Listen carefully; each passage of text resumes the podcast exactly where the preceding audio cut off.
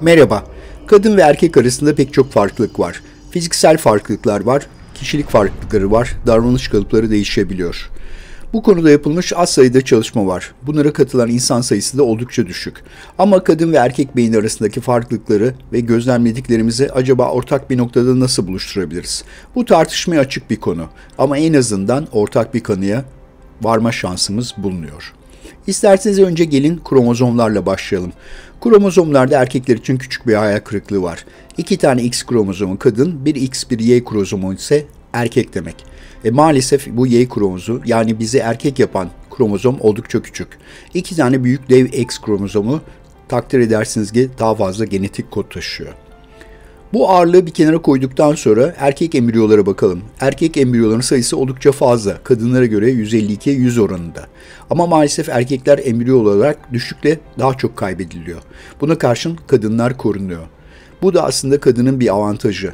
Yani kadınların daha çok korunduğunu ve hayatta kaldığını söyleyebiliriz. Kadın beyniyle erkek beyninde bir takım anatomik farklılıklar var. Bu farklılıklar MR gibi bazı tetkiklerle belirlenmiş.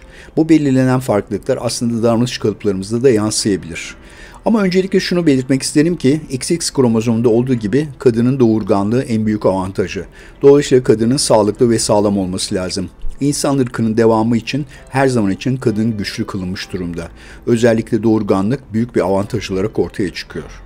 Peki gelin bakalım isterseniz beynin hangi bölgelerinde ne gibi farklılıklar var? İlk olarak karşımıza serebral korteks denilen bölge çıkıyor. Erkek beyni aslında volüm olarak daha fazla ama kadınlarda ana işlem merkezi yani düşünme, dil ve verilerin analizi olan korteks bölgesi kadınlarda daha kalın. Dediğim gibi erkeklerde beyin hacmi %10 daha fazla ama kadınlarda korteks daha kalın ve nöron sayısı daha fazla. Bu avantaj mı kesin değil. Çünkü çok fazla nöron karışıklığa yol açabiliyor. Aralarındaki iletişim bozulabiliyor. Şimdi gelin isterseniz daha farklı bir bölgeye bakalım. Bu bölgede corpus callosum adını verdiğimiz beynin iki hemisferi, iki lobu arasındaki bağlantıyı sağlayan bölge. Bu bölge kadınlarda daha kalın. Bu da aslında iki lob arasındaki bağlantının daha iyi olduğunu bize aktarabilir. Ama bunun çok elle tutulan bir bilgi olduğunu söylemem güç. Geliyoruz bir başka tanıdık bölgeye. Bu tanıdık bölgede amigdala adlı bir bölge. Amigdalanın özelliği nedir? Korku merkezi. Erkeklerde daha gelişmiş olduğu belirleniyor. Yani korkuları daha ciddiye alıyor erkekler. Erkeklerin onda biri kaçmaktır denilen hadise belki bundan kaynaklanabilir. Şaka yapmıyorum. Aslında bunu biraz evrimsel olarak değerlendiriyorlar. Eski çağlardan beri avlanan, erkek tehlikeyi gördüğü anda kurtulmak için kaçma şansına sahip olabiliyor. Dolayısıyla erkekler korkularını daha gerçek yaşıyorlar. Bu amigdalaya daha sonra döneceğiz. Ama isterseniz birkaç duysal özelliğe bakalım. Bunlardan birincisi görme. Görme kadınlarda daha üstün. Özellikle X kromozomuna bağlı retinadaki hücrelerin sayısı daha fazla ve uzağı daha iyi görüyor. Geniş açılı görebiliyor. Etrafı daha iyi görme şansına sahip. Bu geniş açılı görüş nedeni bir başka çalışmada ortaya çıkmış. Bu ne nedir diyeceksiniz. Erkek çocukların daha çok trafik kazasına uğradığı düşünülüyor. Yani karşıya doğru bakarken etrafı görmeden hareket etme şansına sahip. Dolayısıyla kadınlar görme açısından erkeklere göre daha üstün olarak kabul edilmekte. Peki duymaya gelince işte duyma denilen bölgede beyninde yer alan olfaktörü bulbus denilen işitme merkezinin daha gelişmiş olduğu kadınlarda kesinleşmiş. Özellikle kız bebekler annelerini hemen tanırlar. Erkek bebekler ise daha geç tanırlar. Bu da kadınların işitme yeteneğinin daha çabuk geliştiğinin bir belirtisi olarak kabul edilebilir. Bir diğer önemli duysal özellik ise tat alma özelliği. Ne dersiniz kadınlar daha iyi mi tat alıyor? Evet doğru. Tat alma hücreleri erkeklerden daha fazla. %20 daha fazla. Dolayısıyla tat algılama merkezi daha iyi çalışıyor ve tat alma açısından kadınlar daha üstünler. Aşçılıklarıyla bir ilgisi olabilir mi? Mutfakla ilgisi olabilir mi? Kesin bilemiyorum.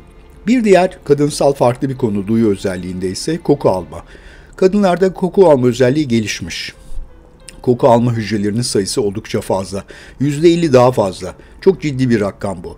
Danimarka'da terli elbiselerin üzerine parfüm sıkmışlar ve kadınlardan koklamasını istemişler ve kadınlar terli olanları ayırt etmişler. Erkekler ise %50 oranında daha başarısız olmuşlar.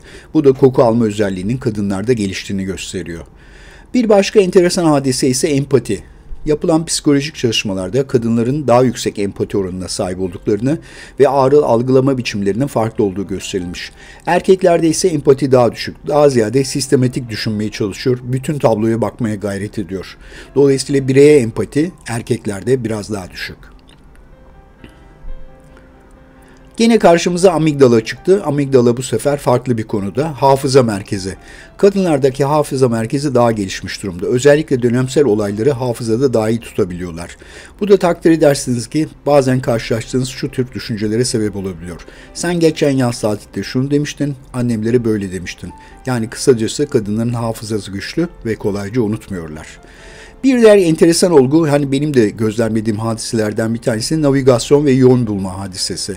Navigasyon ve yön bulma durumunda aktif olan prefrontal korteks ve sol hipokampus daha gelişmiş.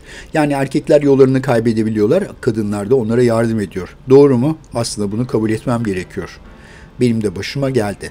Peki kadınlar ve erkekler konusunda bu kadar fiziksel tartışmanın yanında Başka açılardan bakılması gereken durumlar var mı?